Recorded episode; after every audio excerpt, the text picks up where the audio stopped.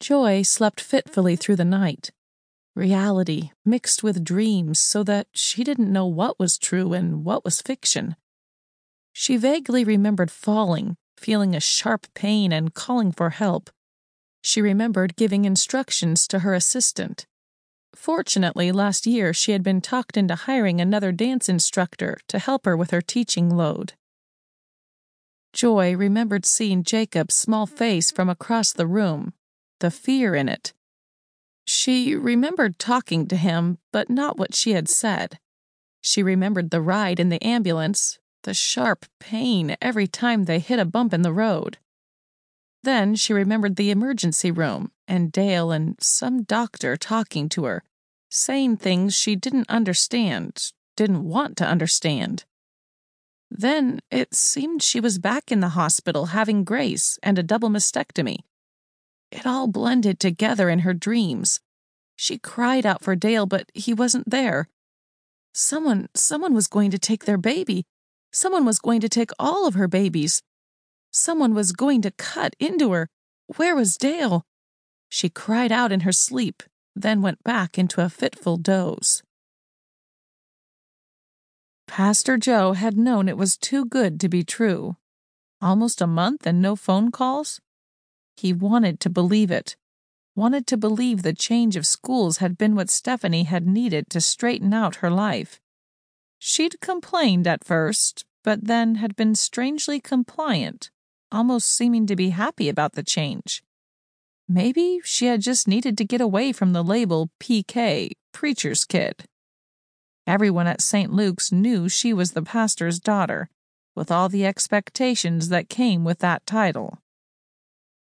Now his hopes had been dashed by one of those dreaded phone calls. Almost a month, and no calls to the vice principal's office. Ugh, he knew it was too good to be true. Yet he had hoped. Stephanie was sitting with a boy he didn't know. Must be a classmate, he thought. Now what? A woman was already in the vice principal's office. He thought she looked vaguely familiar, but wasn't sure where he knew her from. Good, Pastor, we were just getting started. As I was telling Ms. Reese here, it seems your children have gotten themselves into some trouble in the cafeteria. Seems there was a fight. Whatever it was, I'm sure my Scott had nothing to do with it, Kathleen protested. That's not what the lunchroom supervisor told me. He said to Joe, Your daughter knocked a tray out of a student's hands, then turned to Kathleen. And your son punched him.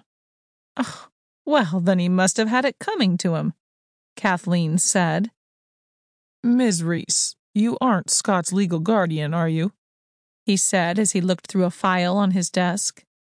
No, his grandmother is. She couldn't make it but I'm still his mother. I see, he said, making a note. Just what do you see? Kathleen asked, ready to take him on. She felt the hair rising on the back of her neck. This was too reminiscent of her years in high school. Nothing, he said. Could we talk to the kids? Joe changed the subject. The vice principal called his secretary over the intercom and told her to send Stephanie and Scott in. What do you have to say for yourself? Joe asked Stephanie. Warren Taylor. He was picking on the special needs kids. Took food off some of the kids' trays. That's why I took his tray.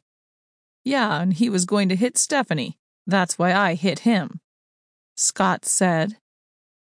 You just keep your daughter away from my son, Kathleen snapped. So your son is innocent?